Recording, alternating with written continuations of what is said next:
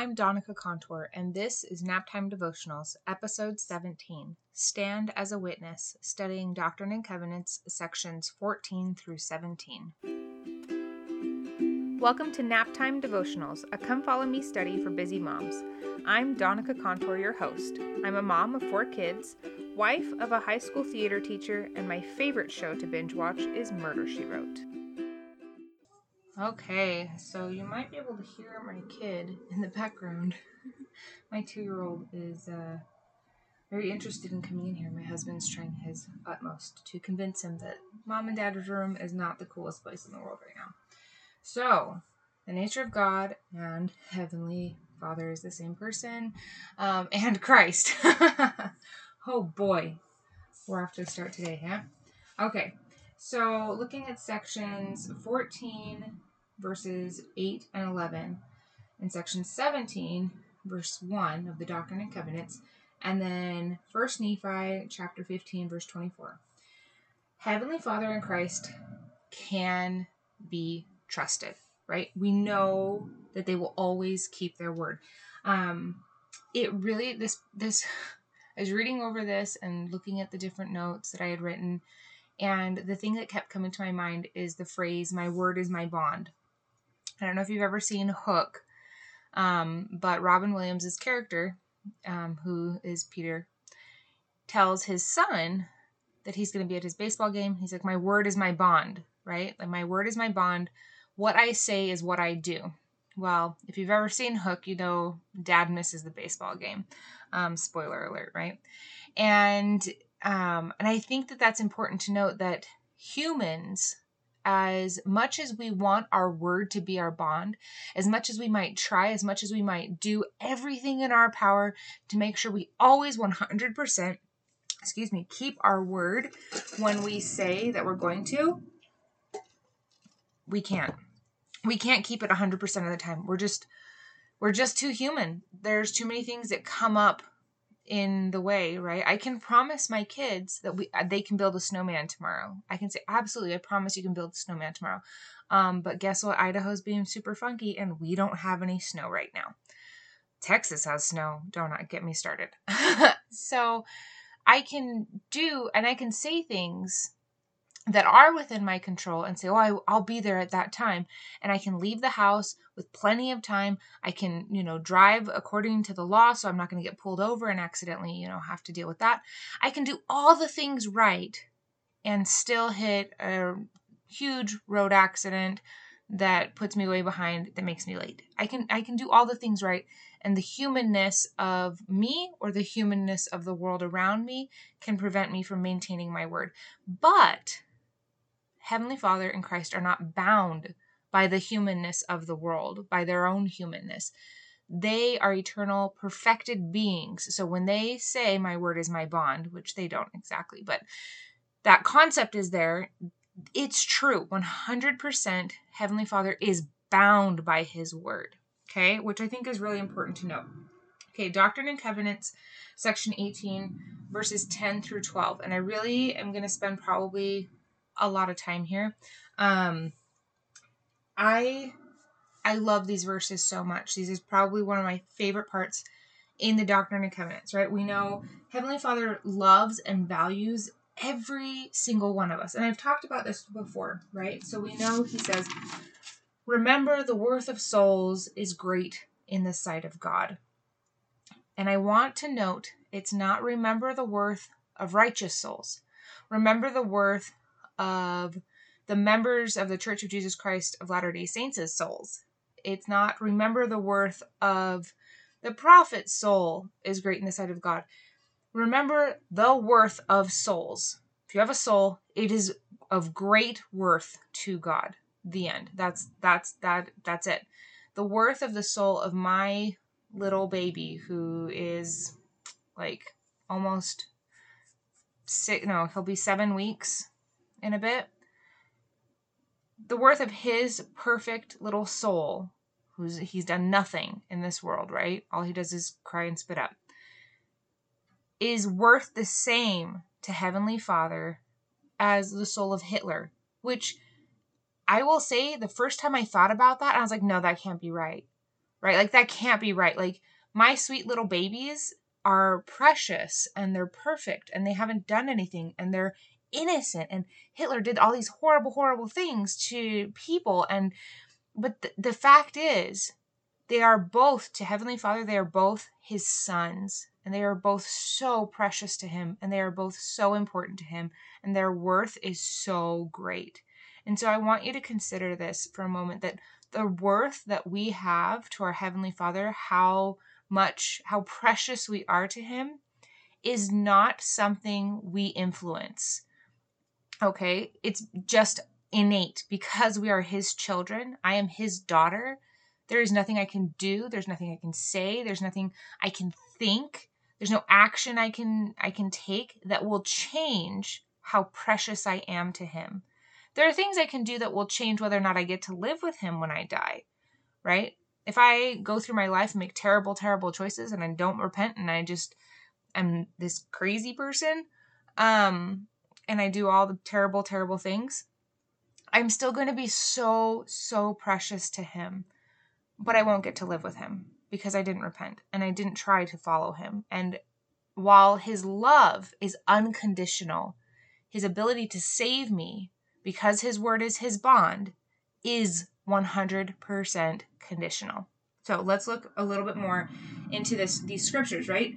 So that's verse 10. Verse 11 says, For behold, the Lord your Redeemer suffered death in the flesh, wherefore he suffered the pain of all men, that all men might repent and come unto him, right? All men, all people, every single human being, from Adam down to whoever it is that's the very last person to be born on this planet, every single one of those souls is important to Heavenly Father. And so that's why he sent Christ to suffer the pain of all of those people so that all of them have the opportunity to repent and come back to live with him. And here's the part where I say we get conditional. So, verse 12, and he hath risen again from the dead, that he might bring all men unto him on conditions of repentance. Right? You can't come and live with Heavenly Father if you don't come unto Christ, right? That's just, that's the way it works.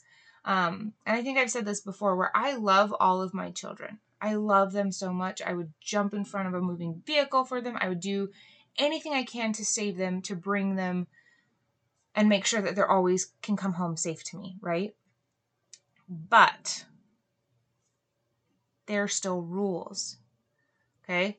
I love my daughter my eldest daughter, name is Julia. She, I love her. I love her so, so much. She's hilarious. We have the same, we have the same sense of self. We have a lot of the same mannerisms, so it causes a lot of headbutting. Um, same oldest child, oldest girl, kind of the alpha female of the family. So there's a lot of a lot of headbutting there. But I love her. I love her. There is nothing in this world she can do that would make me love her any less. So when she hits her sister, or when she yells at her brother, or, you know, when she doesn't listen after I've told her not to do this thing and she does the thing again, I love her so much. It doesn't change the fact that I love her, but it does change the fact that now she gets to go stand in timeout.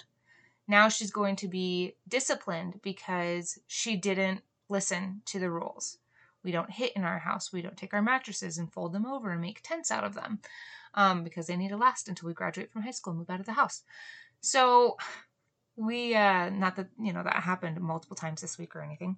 Um, but no matter what, I still love her when I do those things. She doesn't think so, but I do. I still love her when I'm like, okay, time out, nose to the wall for six minutes. Um, she's not happy about it but I still love her, right? Okay. So, moving on. Um, let's talk about the plan of salvation. Heavenly Father will always provide a way for us to be obedient even when it seems like we can't. And so I wanted to look at Revelations in context.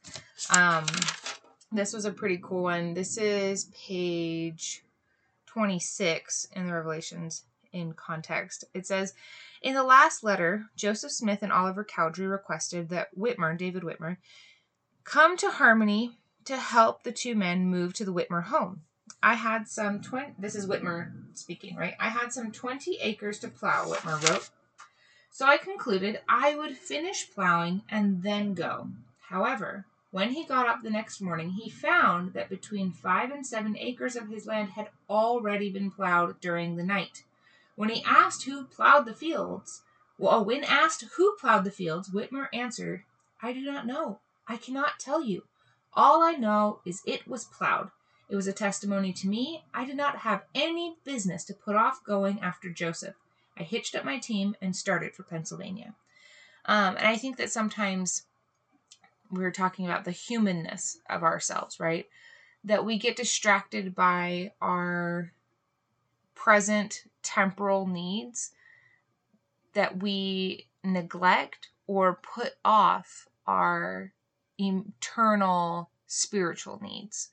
Um, and I think that sometimes Heavenly Father likes to send us little reminders that's like, hey, of the two of these things, this is the thing that's most important. I'll take care of this other thing. Don't worry about it. Like, I know that this is important and needs to get done for you, but this other thing I need you to do is more important and more vital to, um, to your, to the plan, to my plan, to my plan for you. Okay. Um, and then I wanted to talk about, so one of the talks that the Come Follow Me recommends you read is Thanks Be to God by President Russell M. Nelson. Um, it's from the April 2012 General Conference. And this is this was something I thought was really cool. I'm just going to go through a couple of different quotations and it basically breaks up into three points that I the quotations I picked out break up into three different points. And I figured out from this that each part of the plan of salvation is important. Okay, so the first one I feel like deals with family. And it says, Marriage and family are ordained of God. The family is the most important social unit in time and eternity. Under God's great plan of happiness, families can be sealed in temples and be prepared to return to dwell in His holy presence forever. That is eternal life. It fulfills the deepest longings of the human soul, the natural yearning for endless association with beloved members of one's family. I remember my dad saying that on his mission, um, he served in Argentina, he would tell people about eternal families. He goes, and there was this light in their eye, like, I know this. Like, of course, our families are supposed to be eternal. Why did we never talk about this before? You know, and it's because of this eternal truth that our families are meant to be eternal um, which is why we have the gospel and temples and all the incredible blessings that go along with those. Okay. This next part I wanted to talk about is life. Okay. And um, I posted on Instagram about this. He says, Think of the body's defense system. To protect it from harm, it perceives pain. In response to infection, it generates antibodies. The skin provides protection. It warns against injury of excessive heat, um, that excessive heat or cold might cause. And I love this idea that the body perceives pain. And I I don't think that it's per, when I perceive something, it's not something that's just happening to me physically, right? It can also be something that's happening to somebody else. I can see, I can perceive someone else's pain, right? Like when I'm changing my baby's bum and he's so hungry, but he also has a poopy diaper and I have to prioritize change the poopy diaper and then feed him. He's crying and he's mad and I can perceive that pain, that that hunger pain in him. Um, when one of my other kids falls down or gets hurt or somebody says something mean to the other one and it really hurts their feelings, I can perceive that pain in them. Um, and I think it's something that's important to note that it's not something that is just us. We don't only perceive our physical pain, we can also perceive others' physical, spiritual, emotional, mental pain as well. Um, and to pay attention to those things to learn from them so that we don't necessarily have to go through the same things, but also to be a succor to them and to mourn with those that mourn and weep with those, um, you know, comfort those that stand in need of comfort. Um, and then the last thing I love, and in between these two quotations, he talks about how how the body works and all these different things and i highly recommend reading this it's really it's a really cool one Um, but he says, mercifully for us, our Creator provided for aging and other processes that would ultimately result in our physical death. Death, like birth, is a part of life. To return to God through the gateway we call death is a joy for those who love Him and are prepared to meet Him. Um, in sacrament meeting, I think it was last week, maybe the week before, somebody talked told a story about this guy going to the doctor and he asked the doctor you know what what happens after we die you know? And the doctor's like i don't know. Like i haven't died. I don't i've never been there. Um and the guy's like well how like what what do you mean you don't know? Um because he knew this doctor was a you know good christian man. And the doctor for some reason has his dog on the other side of this door. And he opens the door and the dog comes in and runs right up to him. It's just you know this happy happy little dog and he says, My dog has never been in this room before. He didn't know what was in this room. He doesn't know all the things that are happening, but he knew his master was in this room. And that was enough for him to be to happily go through that door, right? Um, to not fear what was on the other side of that door. Um, and I think that that's such a cool concept that I think a lot of the times the world, especially, makes death this scary, unknown, horrible thing, right? We and our brains are designed to prevent us from dying, right? Our brains are designed to keep us alive. So they're like, mm, death, not so good. We don't want to do that one. And I'm not saying like we should all just go die right now. Like that's not what I'm saying at all. What I'm saying is there's no need to fear death because it's something that was designed by Heavenly Father. Um, and it's not always pleasant for us to go through losing someone else because you know it's hard for us. We, we're going to miss them. We're not going to be able to talk to them the way that we were able to before. Um, we're not going to see them regularly like we did before. We're not going to see them until we die. But it doesn't need to be this big scary thing. And i remember when my grandfather passed i didn't cry because i knew he had been in such pain for so long. Um, he had had a stroke and then for months after he lingered and then finally he passed. And I remember being told and just kind of feeling this like, oh, okay. Like I didn't I did I wasn't I wasn't overwhelmingly sad. I wasn't I didn't really feel anything.